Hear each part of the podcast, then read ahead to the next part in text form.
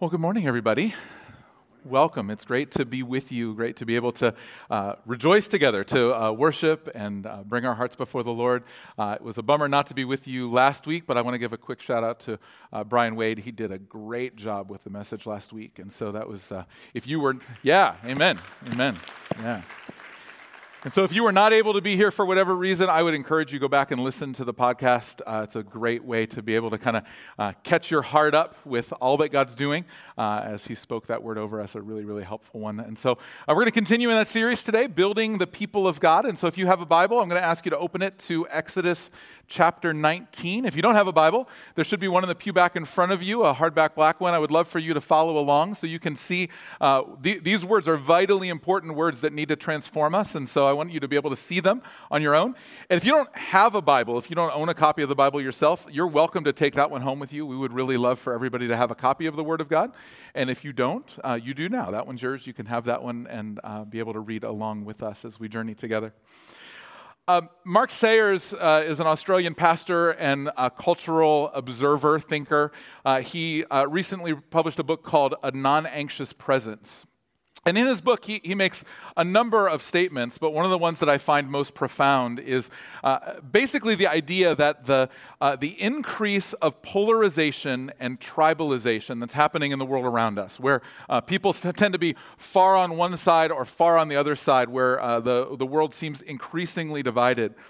Uh, Sayers makes the case that that division is actually coming from a lack of understanding of our identity that because we no longer understand who we are or who we are created to be, we latch on to other people's identity and we line ourselves up with people who think, at least in one area, the same way that we do.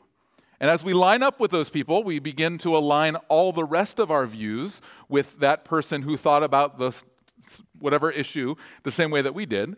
And as we align ourselves, we begin to then look at people who think differently than us, not as people who hold different opinions or see the world in a different way, but we begin to look at those people as enemies, the other, people who are distinctly different than us.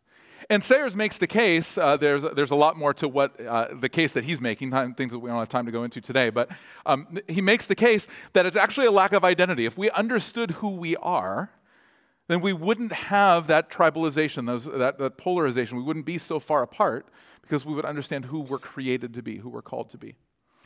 And it kind of makes sense, right? Because in our social media world, like literally, as I'm preaching, if you have a smartphone, you can, uh, you shouldn't do this right now, by the way, keep your smartphones away. Um, but it, while I'm preaching, you could create an identity. It, it, you could go onto any number of social media platforms and you could create an identity that may or may not have any semblance of uh, uh identity to who you are. It may look the same or different than you, but you, you could create that. You could create a dozen of them. Some of you are like, no, I couldn't. I couldn't either, but other people could. You know, other people are capable of that. Uh, in, and in that world, then, we could very quickly begin to align ourselves with people who think like us, or people who we think think like us, or we'd like to align ourselves with. But just like that's true individually, that's also true at the corporate level. So, anytime that there are groups of individuals together, those problems get multiplied. And so, the, the church the gathered uh, group of Christians are in a very similar way facing an identity crisis. Who are we when we say that we're the church?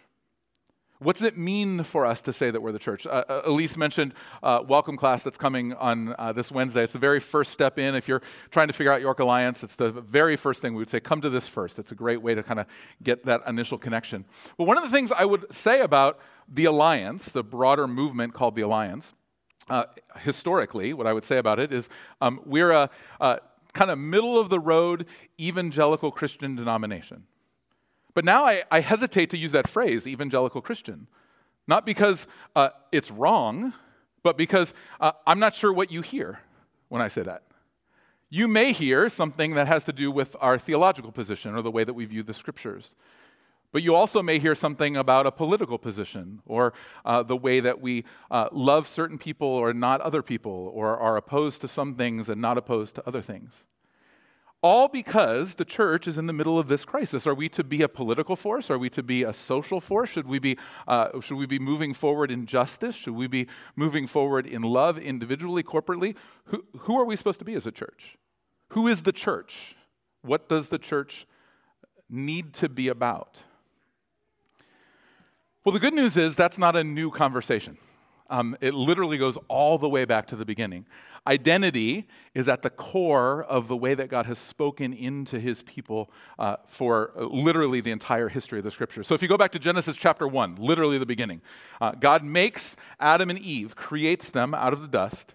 And then uh, God speaks into them identity. He says that you are uh, in the image and likeness of God that Adam and Eve are made in the image and likeness of God. And part of what that means, we don't have time to go through all the uh, theological details, but uh, what he's saying is your identity is to rule in my place this creation on my behalf.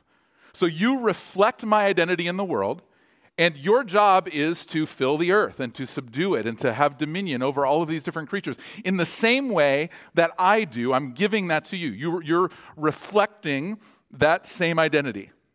Of course, uh, if you are familiar with the way the scriptures flow, Genesis 3 is very quickly on the heels of Genesis 1. And that, that identity, that, uh, that reflection of God, begins to be broken as sin enters into the world. And so rather than a pure representative rule, we begin to be a cracked image or a broken image. We no longer fully reflect the image of God. And so our identity then in the same way, begins to have cracks in it. We're unable to rule and, and, and practice, exercise dominion in a way that represents fully the heart of God because we are broken. And if you're familiar with the narrative of the scriptures, there's this devolution that starts to happen. So um, from Genesis 3 all the way through to Genesis 11, it just seems to get worse and worse and worse, and the representative of God uh, seems to go further and further away. And then in Genesis chapter 12, God calls this man named Abram. And he calls him with an identity statement again. He reestablishes identity. He says to Abram, I, am going to bless you and your family. Your family is going to be more numerous than the stars in the sky, the sands on the seashore. And I'm going to bless your family so that you would be a blessing in all the nations of the earth. So, my goal, God says to Abram, is that you would be defined by, identified as uh, the one that I've chosen to bring blessing to the world. And so the family of Abraham begins to grow and expand, and Abraham leads to Isaac, leads to Jacob, and you begin to see little glimmers. In the midst of brokenness, in the midst of bad decisions, you start to see little glimmers. But it's not until Joseph where we start to see this plan kick into high gear. So by the time you get to the end of the book of Genesis, there's this man, Joseph, who, through a long series of uh, events, ends up in Egypt, the most powerful nation in the world. And Joseph, representative of God's blessing, is, uh, is literally blessing the entire world through his position within the Egyptian infrastructure. He's sending out food and, and keeping people alive and being, being a blessing. As he's been blessed, he's being a blessing. And we think, like, if you're just reading the narrative, you're thinking, oh, this is great. Like, this is exactly what God said was going to happen that Abraham's seed, Abraham's family, would be blessed in such a way that they'd be a blessing to all the nations of the world. Great. This is perfect. And then you turn the page to Exodus, and that identity has completely broken down. What was a, a chosen, favored position within the Egyptian infrastructure has now become a, a slave place. They are now an oppressed people. And Israel has forgotten who they are.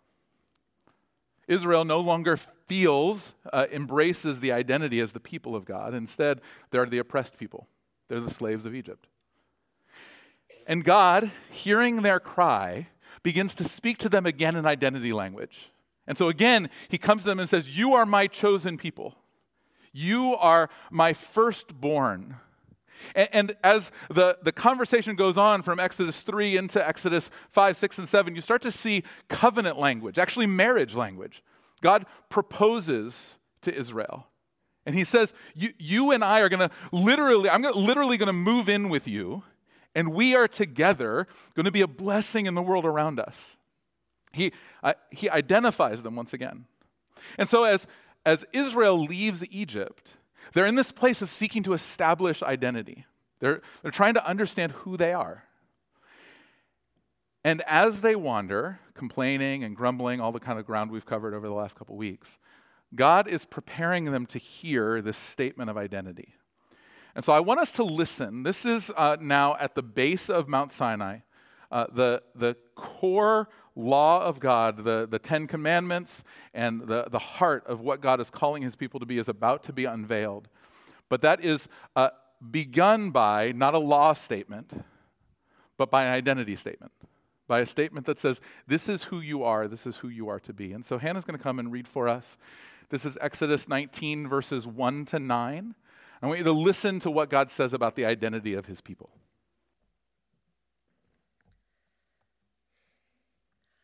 On the third new moon, after the people of Israel had gone out of the land of Egypt, on that day they came into the wilderness of Sinai. They set out from Rephidim and came into the wilderness of Sinai, and they encamped in the wilderness. There Israel encamped before the mountain, while Moses went up to God.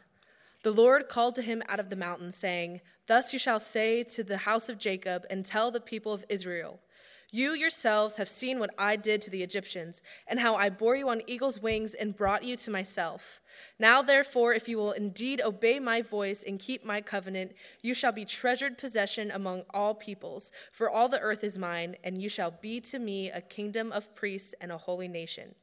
These are the words that you shall speak to the people of Israel. So Moses came and called the elders of the people and set before them all these words that the Lord had commanded him. All the people answered together and said, All that the Lord has spoken, we will do. And Moses reported the words of the people to the Lord. And the Lord said to Moses, Behold, I am coming to you in a thick cloud, that the people may hear when I speak with you, and may also believe you forever. Thank you, Hannah. So there's three identity statements in there. Um, and I want to make the case that they're not three distinct identities, but actually a unified identity that God's going to describe in three different ways. So uh, he talks first about the people being a treasured possession. And then he talks about us being a kingdom of priests who are also a holy nation. So a treasured possession, a kingdom of priests, a holy nation. You can think of that like the, the why of our identity, like what's at the heart of our identity. The the how, uh, the what of our identity, sorry, the, the what we're called to do, and then the how we're called to do it. Treasured possession, kingdom of priests, and a holy nation. But before we dive into this, I want to go back to a principle that we've looked at since we've begun the study of uh, Exodus. The very first time we looked at Exodus, uh, the point I tried to make as clearly as I could to you was the point that this story is our story. This is not just a historical narrative from a long time ago. It is that. Uh, it's not just a recorded history in a way that we can come back and learn principles. But this is actually our story that God has put us in the position of Israel. And the things that are happening to Israel are also happening to us. We need to be freed from slavery. We need to have identity stated over us. We need to be those who are formed and shaped into God's image so that we can be used by Him in the world around us. This story is our story. And I want to, I want to show you that uh, by, if you want to stick your finger in Exodus chapter 19, I want you to flip all the way back to the back of your Bible to 1 Peter chapter 2. Peter, this is thousands of years after this statement was made at the base of Mount Sinai, God to his people. Thousands of years later, Peter is speaking to followers of Jesus. Those uh, Jesus has come, lived, died, rose again, and has ascended to heaven. And uh, the apostles are calling people to himself, to, to Jesus. And there's all of these people now. The church has grown exponentially. All these people are following after Jesus. And Peter's writing to them. He's writing to a scattered and persecuted group of Christians, um, some of which are Jewish in background, uh, literally Israelites from their birth some of which are Gentile in background who have come to faith, and, and all of which are kind of um, trying to figure out identity in the same way that we are trying to figure out identity, trying to understand who they are. And Peter, as he's writing to them, is going to make a statement. And if you listened carefully to what Hannah said, these words are going to sound very familiar. So listen, this is starting in verse 9 of 1 Peter chapter 2. But you are a chosen race, a royal priesthood, a holy nation a people for his own possession, that you may proclaim the excellencies of him who called you out of darkness into his marvelous light. Once you were not a people, but now you are God's people. Once you had not received mercy, but now you have received mercy. Now, if you were an English teacher and you were grading Peter's letter, you might say, uh, that sounds like plagiarism, right? Like, like that's literally exactly what God said to Israel in Exodus chapter 19. Uh, Peter says the same thing. You're a treasured possession. You're a kingdom of priests. You're a holy nation. What, what's happening here? Well, Peter is telling the church then and us as followers of Jesus that this identity statement that God makes over Israel remains our identity today. And I want you to hear that up front because the temptation is, as you listen to what God says to Israel, to say, um, oh, that, that makes sense that they are those kinds of people or that God is doing that in them. But it's vitally important for us to get this as our story. And w- as I unpack this, there's not going to be a whole lot that's going to be like, oh, wow, that's amazing. I never thought of that before. But there does need to be for us a lot of sinking into our hearts that we would be the people that God's called us to be. This story is our story. And so um, let me take you back to Exodus chapter 19. At the end of verse 5, uh, God says this You shall be my treasured possession among all peoples, for all the earth is mine.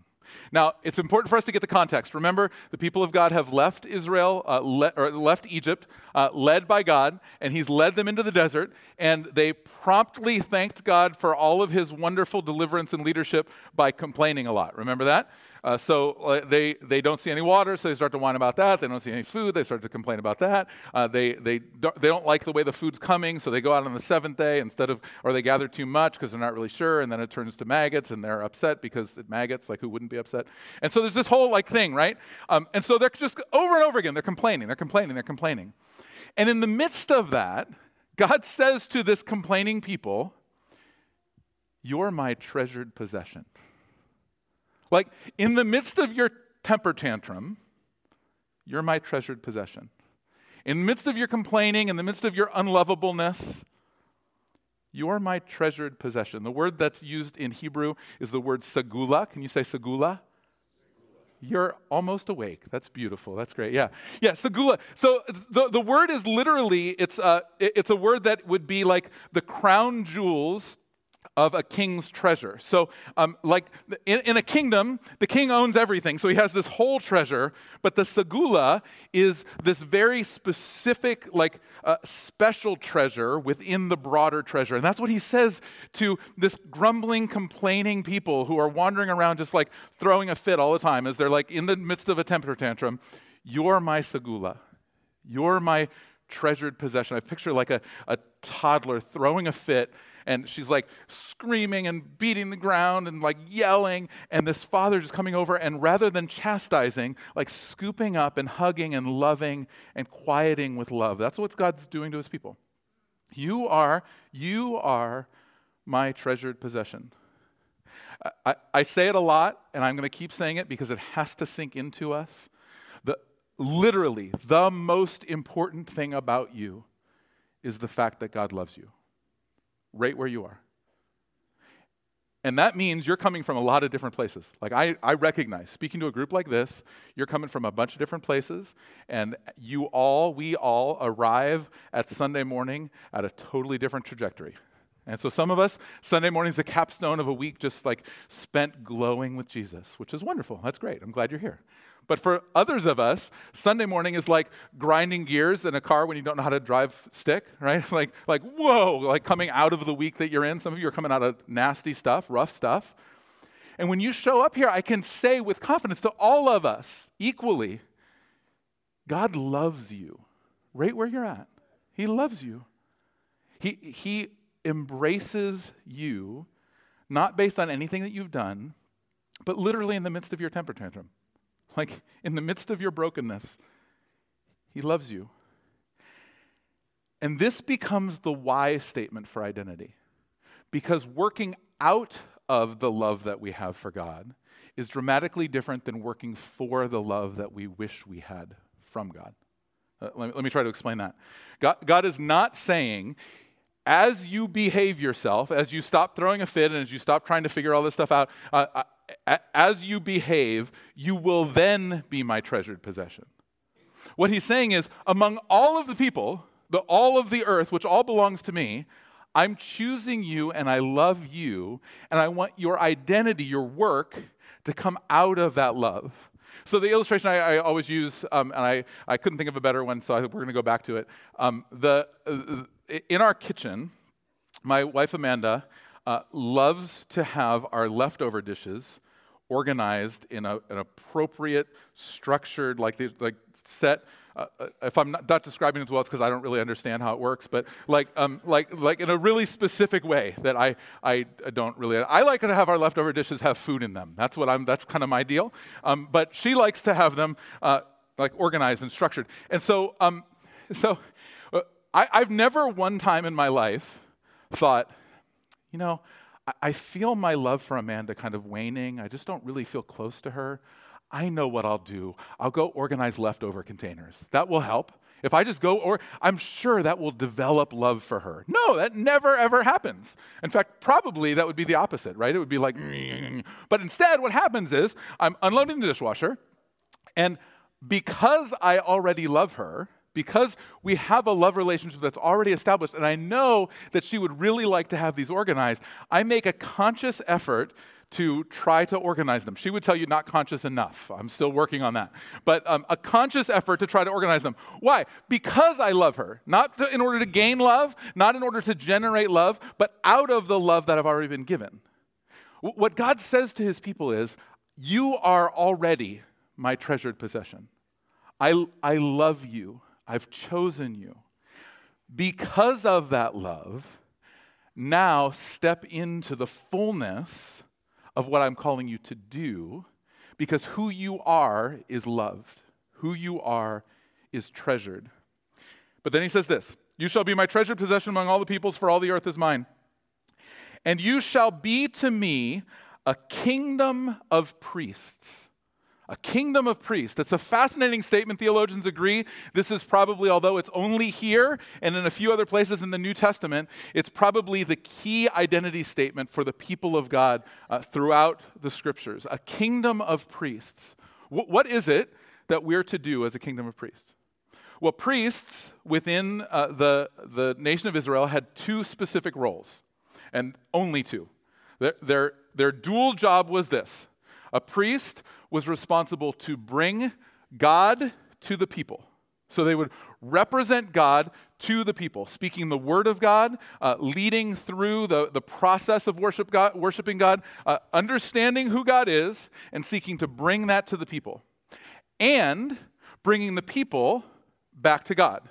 So their job is to then uh, receive the sacrifices and receive the worship and bring those things before God. So the priest's job is to to be God to the people and be the people before God.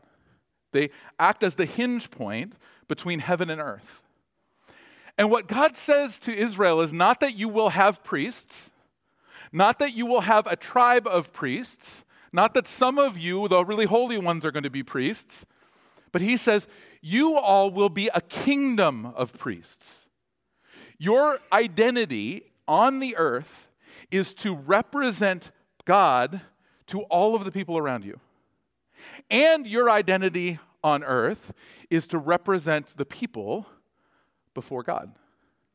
There's a natural role that you should be stepping into. And intuitively, if you're connected to people who are seeking after Jesus or just kind of trying to figure out life, you know how this works. Because um, if you are, uh, our friend Alex Absalom likes to say, outed as a follower of Jesus, if, if, if people know that you're a follower, either because you've said that or because somehow uh, somebody has talked about the fact that you're a follower of Jesus, what will happen is people who are far from God, who are not interested in spiritual things, who are going through crisis, will come to you and say, I'm not really sure I even believe in this stuff, but would you be willing to pray for me? Like lots of you have had that, uh, that situation where somebody will come to you and say, like, I, I'm not even sure that I get this, but I, I really need you to pray for me.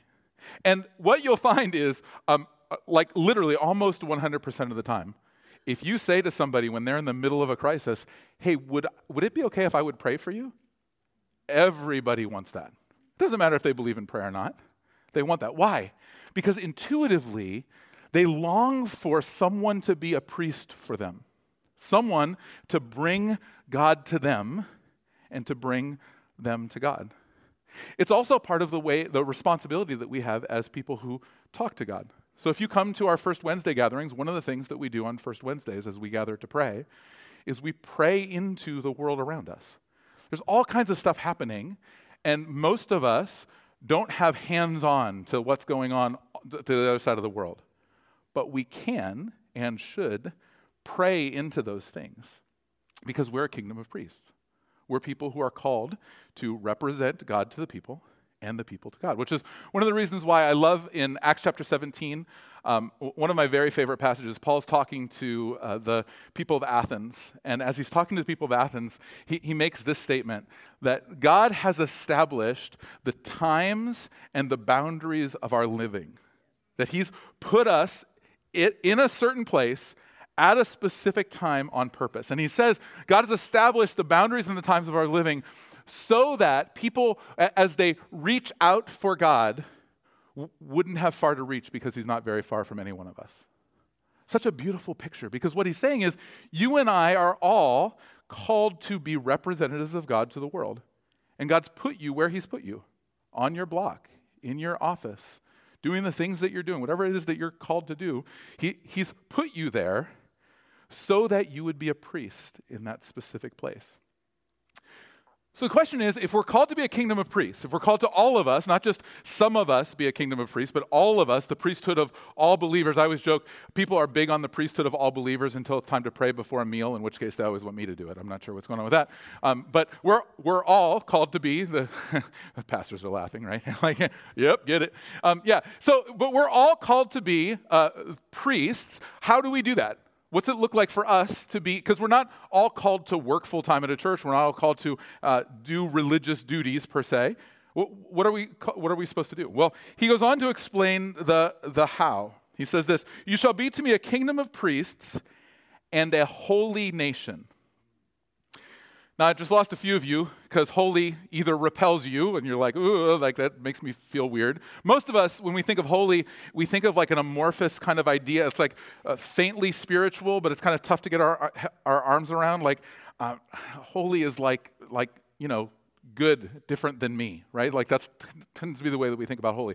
Holy, when, when the Bible uses the word holy, it literally means set aside for a specific purpose.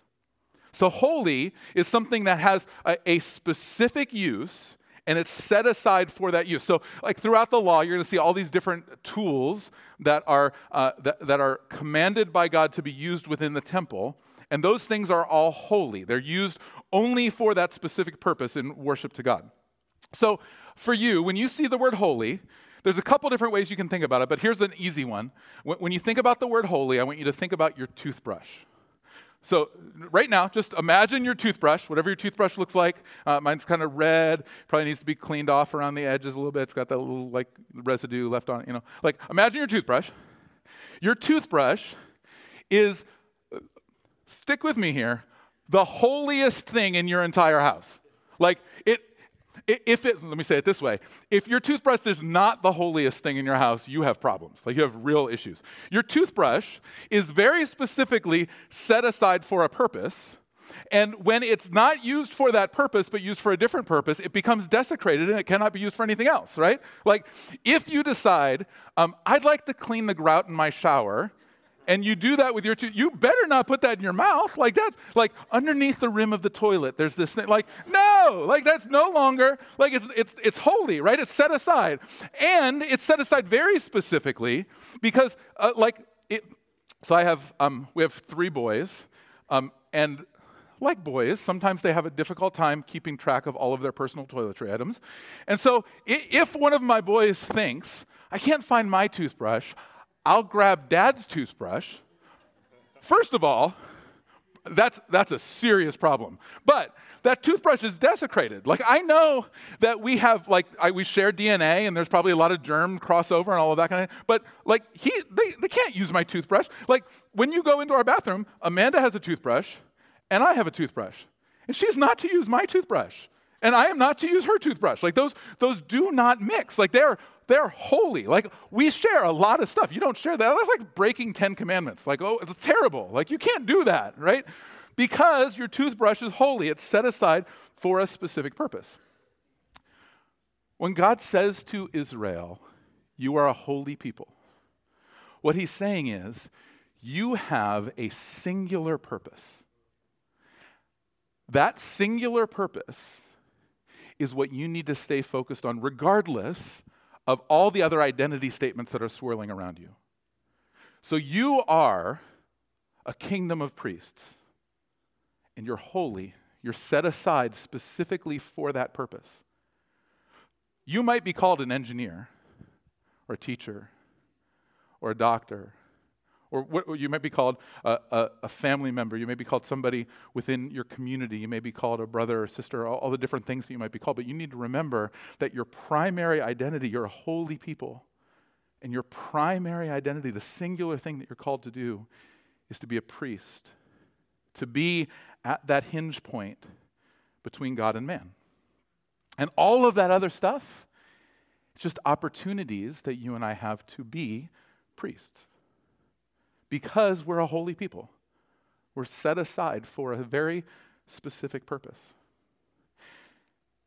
Now, you may say, yeah, but in verse 5 it says, Therefore, if you will indeed obey my voice and keep my covenant, you should be a treasured possession among all the peoples. You should be a kingdom of priests and a holy nation. Like, what about the fact that I don't feel really holy? How about that? I, I don't feel treasured. I feel kind of pushed to the side. I, I know that you say I'm loved, but I know what I did. I know where I've come from. I don't feel loved. Now what?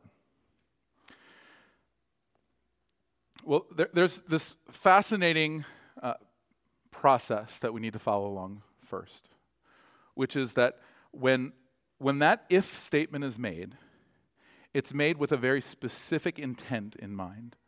God does not say, if you will follow my commands, I will save you from slavery. I will redeem you. No, he already redeemed them. He's already expressed his love to them fully. He does not say, if you follow my commands, then I will bless you so that you can be a blessing in the world. That's not what he's talking about. What he says is, if you followed my commands, then you will be able to step into the identity that I've created for you. You will be able to be on mission. Uh, Christopher Wright makes the statement that our obedience is not, uh, our, uh, when we obey, it doesn't create a pathway for freedom, for salvation. It doesn't create a pathway for blessing. It creates a pathway for mission. It's in our obedience that we are people who are on mission. And it could be that a lot of times we struggle with our identity because we're not people who are actively engaging in mission because we need to be stepping into mission. But you're still probably saying, like, yeah, but but I still am not following the commands. I'm not living within the covenant. So how do I how do I step into that? I don't have time to walk through all of the details, but I'll encourage you this week to read the short book of Ephesians in the New Testament. I'm going to give you a summary, but you can read through it on your own. The Apostle Paul, when he's writing Ephesians, is going to uh, in the first three chapters, over and over again, use a single phrase. The phrase in Greek is in Christo, and, and it literally is just translated in Christ. And, and what he's going to say again and again and again, uh, he's going to say, This is true of you. You are, you are loved because you're in Christ. You're adopted because you're in Christ. You're brought into the family because you're in Christ. You are, uh, you, you, are saved through grace by faith that because, because you're in Christ. You're a, a treasured possession, uh, literally using that Greek word poema, a work of art, a masterpiece, because you are in Christ. Over and over again, for the first three chapters, Paul is going to uh, have this kind of logical flow without one command. For three chapters, for, for those of you who think the Bible is a bunch of rules, for three chapters, he does not have one rule, not one command, not one thing that we're called to do. He just says, This is true of you if you are in Christ. So, what do I do when Exodus says, If you will eh, obey my voice and keep my covenant, you shall be my treasured possession? Well, if you are in Christ, he has already obeyed his voice and kept his covenant on your behalf. He has already lived in such a way that you have been qualified into the inheritance on your behalf. We've been given freely the identity of Christ, not because we've earned it, but because he's given it to us, because we are in Christ. And so then, Paul, in the second half of Ephesians, he opens Ephesians 4 with his very first command, with his very first directive statement. He says this um, I therefore urge you to walk in a manner worthy of the calling to which you've been called. So, what Paul says is um, all this stuff is true of you because you're in Christ. Now I want you to live like it. So, you're, you're already identified that way. Now start to live into it. So, you're a kingdom of priests. You are a treasured possession. You're a holy nation. You're already that. Now start to live like it. So, how does that work? Well, let, me try to illustrate it for you. I'm going to show you a picture from a long, long, long time ago. Go ahead, Josiah, throw that up there. So, that picture was taken 25 years ago this fall. And uh, you'll recognize the person in white because she hasn't changed in 25 years. Uh, the guy over there has lost a lot of hair and gained a lot of weight. But, uh, you know, th- this is us 25 years ago. On that day, what, what was absolutely true of us was that uh, Amanda became a wife and I became a husband. Now, we were 22 years old and we had no idea what we were doing. Like, we were we were a train wreck. I mean, you can sit, we'll have conversations with you. We can tell you some stories. It was bad, like bad. Like we had no idea. I had no idea how to be a husband. Like I didn't know, I didn't know how to be me, let alone be a husband. Like I was, I was, I was 22 year old and confused. Like I didn't know anything. I knew she was really beautiful and I wanted to marry her. That was it. That's all I got. And, and yet, over the course of 25 years, we've learned, she's learned to be a wife, and I've learned to be a husband, and we've grown into that. And she would still tell you there's, there's some growing that needs to be done. You know, there's the process still. You know, there's still like a, a little bit of uh, trial and error and all that kind of stuff. But, but what's true is, although I'm way better at being a husband today than I was 25 years ago, I'm no more a husband now than I was that day. I'm exactly the same status of husband. I just know what I'm doing now, a little bit more. A few years after that, um, on a late February day, we put this tiny little girl in the back of our car and drove home. And the only thing that I could think as we were driving away from York Hospital was it took me 16 years to get a driver's license. And in three days, they're sending me home with this girl. Like, are you kidding me? Like, somebody should not be allowing this. Like, where are the authorities? Somebody should step in because I have no idea how to be a dad. Are you kidding me? Like, I, I, I have no idea what I'm doing. and, and yet, like we had to take Tia home and we had to figure it out. Like, like I kept waiting for somebody else to step in and raise her, but nobody, well, it just was our job, it turns out. On that day, I was as much a father as I would ever be, but I had to grow into it. I had to learn how to be a father. Depending on what days you ask my kids, some of them will tell you that I've gotten decent at it, and some of them tell you, not today. But uh, it's, it's a process, right? Because we're all growing into it. Because what happens is God does this so that by the time we get to almost like we know what we're doing, they leave. So, you know, it's the way it works. Uh, but, but we're growing into it. But my status hasn't changed. I'm still just as much a father as I was then. It's always equal, and yet learning to walk into it. You are a treasured possession. You are loved by God more than you could possibly imagine. You are a priest representing God to the world and representing the world to God.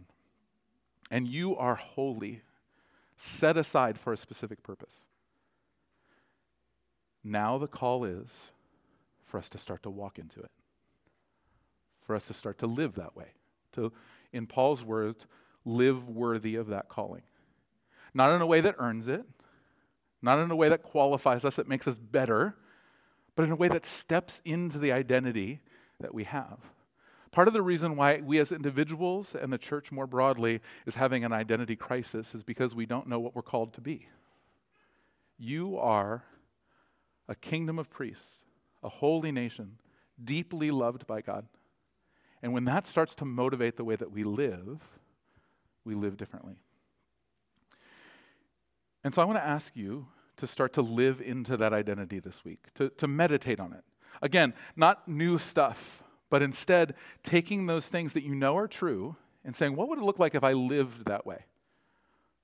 Not as a, an engineer or uh, not as a businessman, not as a mom, but what if I lived like a priest? What if I lived like one who's been loved by God?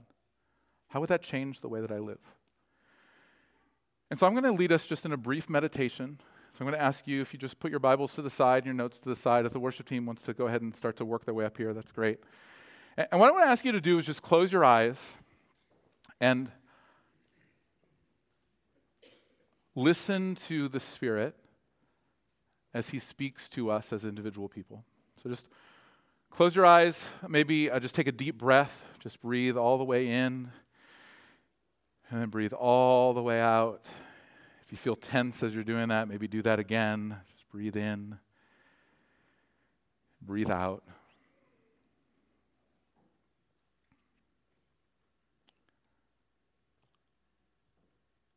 And then rest in the fact that you are the treasured possession of God. You're the crown jewels of all that He owns, He's chosen you. He loves you. Not the future you that you hope to become someday, not the you with all your stuff cleaned up, but the broken, messed up, can't quite figure this out you. Just rest in that love. You don't have to earn anything Just receive it. He loves you.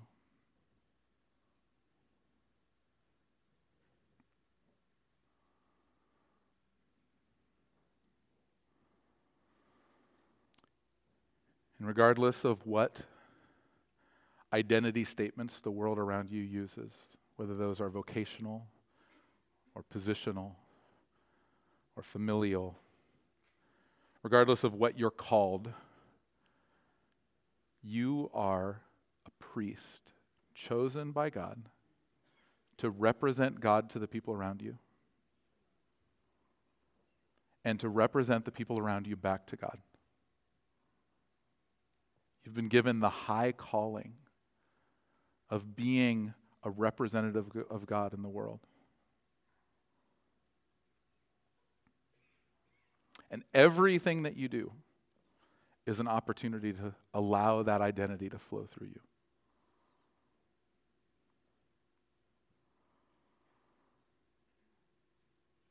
And not only are you a priest, you are holy, specifically set aside for that work. Like all the stuff that you could step into, God says there's this one thing that you're made for.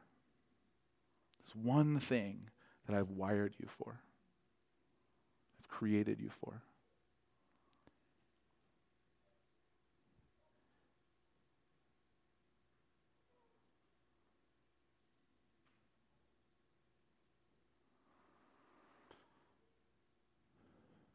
So, Jesus, would you allow that to settle into our hearts? This is not just the story of Israel, this is our story. So, God, help us to not just believe it in our head, but to fully enter into it, to rest in it, to trust.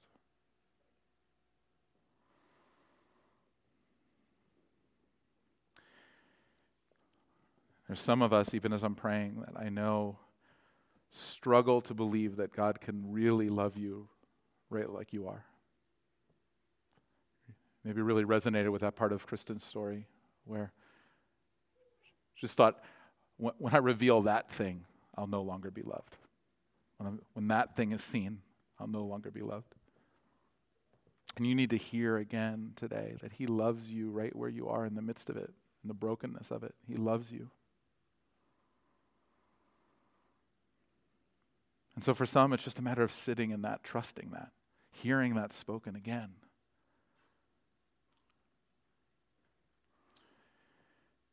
And for some of us, that idea of being set aside, being uh, holy to the priesthood, to representing God to the people around us. Like that's so far from the way that we live.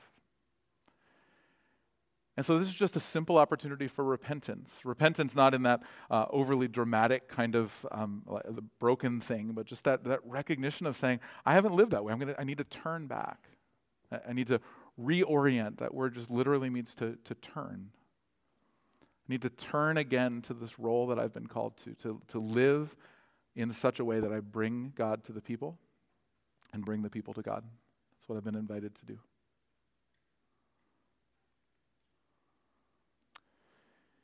And so, Jesus, would you just settle those things into our hearts, secure them to us?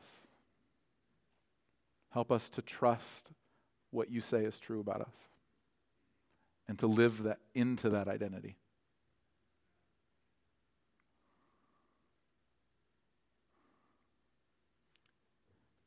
I know this is a spiritual work, not an intellectual one. So, God, would you help us to uh, experience the love that you have for us? Amen. Amen. As we respond and the team sings, it may be for some of us just an opportunity for us to secure those things, just to, to sit in that and just to say, yeah, that's true of me. And that's, if that's where you're at, that's great. It may be that uh, you need to turn, and that may be as simple as just writing in a journal, or maybe talking to the person beside you. But in both of those instances, there are times where having someone speak that truth over you is a really vital piece of the process. Having someone say to you, you are deeply loved by God. Having someone embody, like Joanne did to Kristen, the hands and feet of Jesus is vitally important. To, to have someone hear your confession that I've not been living as a representative of God in the world, that I need to turn, and I want to put a stake in the ground to do that. Uh, that, that can be a vitally important part of the process. So I want to invite you, if that's where you're at, to, to actually move from where you are. So we're going to stand in just a minute to sing. Um, and if you feel like you need to move somewhere to do something, I'm going to invite you to these altar rails. As we say each week, I want to remind you this, this side is an opportunity for you to come and to be prayed for. So if you just need to hear somebody say those things that are true over you, um, that, that you need to uh, hear those words spoken with flesh and blood, this is a great place for that pastors and elders and intercessors to be able to come and meet you and pray over you. And on this side, it's just an opportunity for you to be alone with God. And so it may be that you just need to make a step forward um, and you just need to be in His presence. And if that's where you're at, I'd invite you to come to this side and just rest in Him. Remember, loved by Him, identified as a kingdom of priests, and set aside for that work, made holy. Would you stand and let's uh, sing together and respond?